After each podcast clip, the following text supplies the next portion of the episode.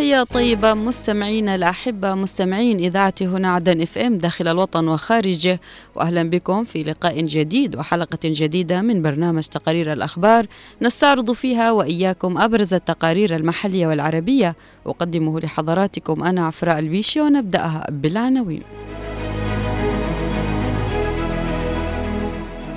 رسائل الرئيس الزبيدي في عيد الاستقلال الأول خارطة عامة تقود للتحرر الثاني.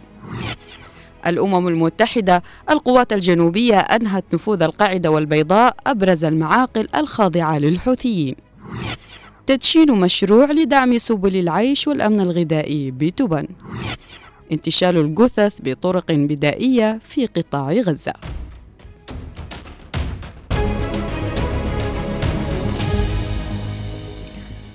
رسائل مهمة وحيوية بعث بها الرئيس القائد عيدروس الزبيدي رئيس المجلس الانتقالي الجنوبي بمناسبة حلول الذكرى 56 للاستقلال الوطني الأول في الثلاثين من نوفمبر من العام 1967 ميلاديا.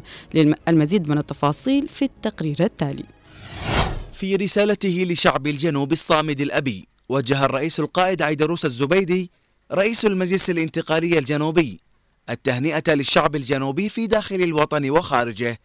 سائلا المولى أن يعيد هذه المناسبة وقد تحقق للشعب كل أهدافه وتطلعاته في الحرية والاستقلال وبناء الدولة الفيدرالية المنشودة. الرئيس القائد قال في خطابه إن ما تحقق في الثلاثين من نوفمبر من العام 67 من انتصار عظيم وما أعقب ذلك من منجزات سياسية وتنموية جبارة في إطار بناء الدولة الجنوبية الوليدة الحافظة لحقوق كل أبنائها. لم يكن ليتحقق لولا التضحيات الغالية التي قدمها خيرة الأبطال والشهداء. الرئيس الزبيدي أكد استشعار عظم المسؤولية الكبرى الملقاة على عواتق الجميع لاستعادة الاستقلال المفقود وبناء الوطن الجنوبي المنشود وإكمال طريق الحرية الذي قطع فيه الشعب الجنوبي وقواته المسلحة شوطا كبيرا. وأشار الرئيس أيضا إلى تعقيدات المرحلة الحالية وما تفرضه من ضرورة تعزيز الجبهات الداخلية وتكثيف النشاط السياسي الخارجي بالتزامن مع العمل الميداني لحماية المكتسبات المحققة. وفي تعهد حازم وحاسم للشعب الجنوبي أكد الرئيس الزبيدي المضي على درب الحرية والاستقلال وصيانة المنجزات والانتصارات المحققة وفاء لتضحيات الشهداء والتزاما بما قطعناه على أنفسنا وشعبنا من عهد لا تراجع عنه كلمة الرئيس الزبيدي تضمنت دعوة كذلك للعالم الحر والمنظومة الدولية المؤمنة بحقوق الشعوب في تقرير مصيرها لدعم تطلعات الشعب الجنوبي في استعادة وبناء الدولة لتكون عاملا مهما من عوامل الأمن والاستقرار في المنطقة. وشدد على ضرورة محاربة الإرهاب وحماية ممرات الملاحة الدولية من أعمال القرصنة واستهداف خطوط التجارة الدولية في باب المندب وخليج عدن والبحر الأحمر. رسائل الرئيس الزبيدي جددت الحالة الوطنية الجنوبية لتعزيز حالة الاصطفاف الوطني وساهمت في تقوية آمال الجنوبيين نحو تحقيق تطلعاتهم في استعادة الدولة وفك الارتباط.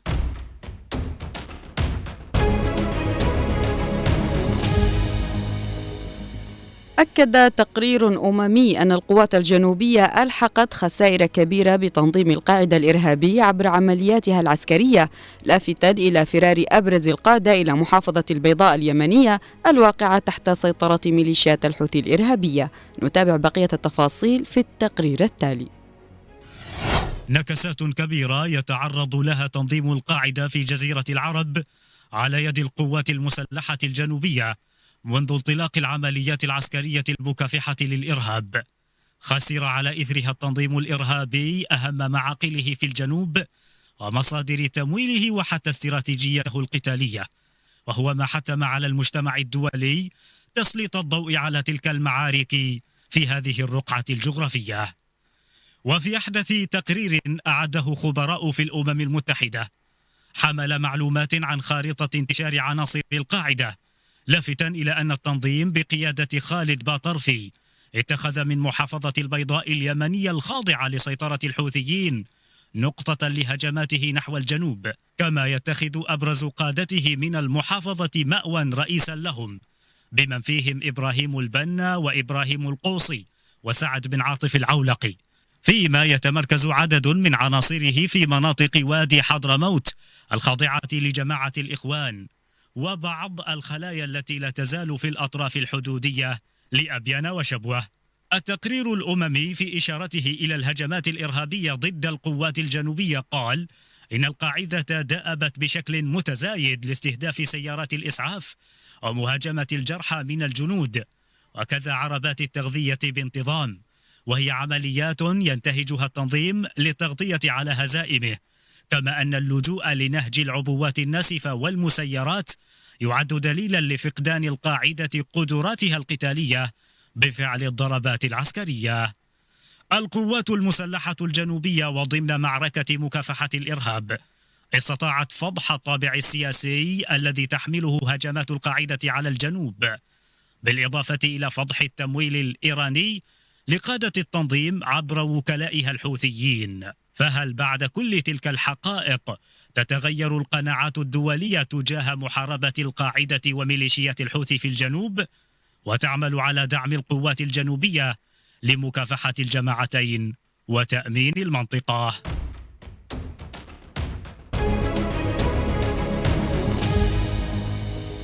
دشنت مؤسسة لأجل الجميع للتنمية في مديرية توبن بمحافظة لحج الجلسة التوجيهية والإرشادية في ريادة الأعمال وسوق العمل وتوقيع اتفاقية المنح المالية ضمن البرنامج المشترك لدعم سبل العيش والأمن الغذائي والتكيف المناخي.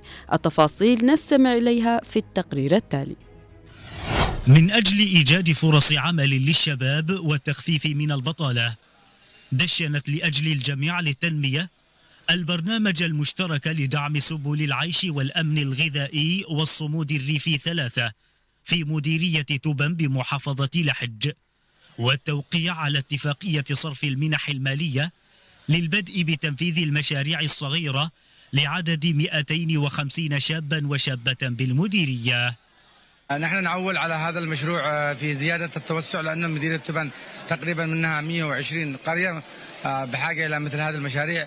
مشروع سبل العيش يغطي كثير من الأسر المحتاجة والفقيرة التي تعمل على توفير لقمة العيش من خلال آه هذا المشاريع الصغيرة المدرة للدخل. هذه المنح ليس هباء وإنما يعني عطيات لهم كتجربة يعني لسائر التجارب القديمة من أجل من أجل الاستفادة منها استفادة كاملة. المشروع الممول بالشراكة بين الاتحاد الأوروبي وحكومة السويد مع برنامج الأمم المتحدة الإنمائي.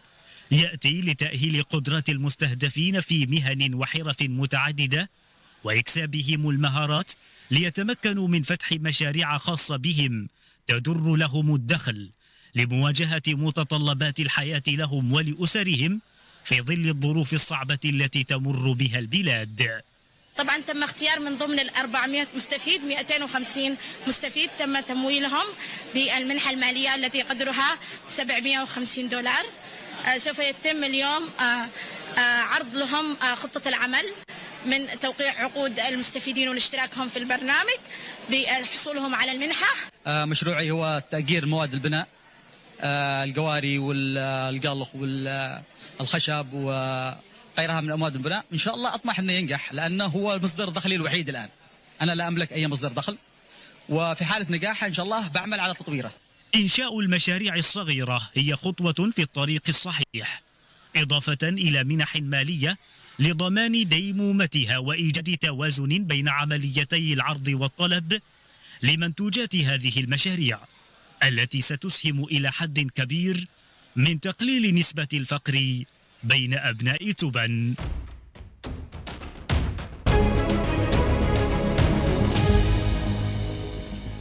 وثق صحفيون ومنصات فلسطينية مشاهد مؤثرة لانتشال الشهداء والجرحى ومحاولات العثور على ناجين تحت الأنقاض المدمرة جراء غارات الاحتلال على قطاع غزة. تفاصيل أوفى في سياق هذا التقرير. فيما تواصل قوات الاحتلال الإسرائيلي شن غارات عنيفة على وسط قطاع غزة وجنوبه مخلفة أعدادا كبيرة من القتلى ووسط ضعف الإمكانيات المتوافرة وعجز طواقم الدفاع المدني في الوصول للضحايا بسبب القصف المستمر. يلجأ الفلسطينيون للبحث عن الأحياء والجثث بين الركام بوسائل بدائية للغاية. مقطع فيديو وثق في مدينة رفح جنوبي القطاع شابا يستخدم معلقة طبخ لرفع الركام والأنقاض لربما يجد أحياء أو جثثا لأصحاب المنازل المدمرة جراء القصف الإسرائيلي. أيضا وثق صحفي فلسطيني جهود الانتشال ونقل جثث الشهداء باستخدام أدوات بسيطة في ظل الأعداد الكبيرة للضحايا جراء القصف الإسرائيلي المتواصل على قطاع غزة. المتحدث باسم مديرية الدفاع المدني في قطاع غزة الرائد محمود بصل قال إن طواقم الدفاع المدني لم تسلم من القصف الإسرائيلي ولا يمكننا التعامل مع الجثامين تحت الأنقاض في غزة وشمال القطاع في ظل القصف. وأضاف على صفحة وزارة الداخلية في غزة على تيلجرام أن آلاف القتلى لا يزالون تحت الأنقاض ولا نستطيع انتشالهم مناشدا بإدخال طواقم وآليات لدعم جهاز الدفاع المدني في غزة مؤكدا وجود عجز كبير في الإمكانات والآليات. بدوره أكد المكتب الإعلامي في غزة استشهاد 700 على الأقل جراء القصف الإسرائيلي الجوي والمدفعي خلال 24 ساعة مشيرا إلى أكثر من مليون ونصف مليون نازح في قطاع غزة.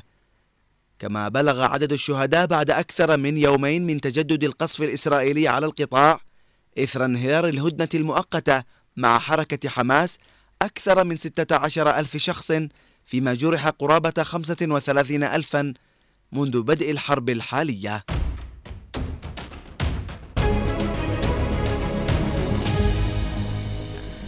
إلى هنا نصل مستمعينا الكرام إلى ختام هذه الحلقة من برنامج تقارير الأخبار. كنت معكم من الإعداد والتقديم أنا عفراء البيشي ومن الإخراج خالد الشعيبي. أطيب التحية إلى اللقاء.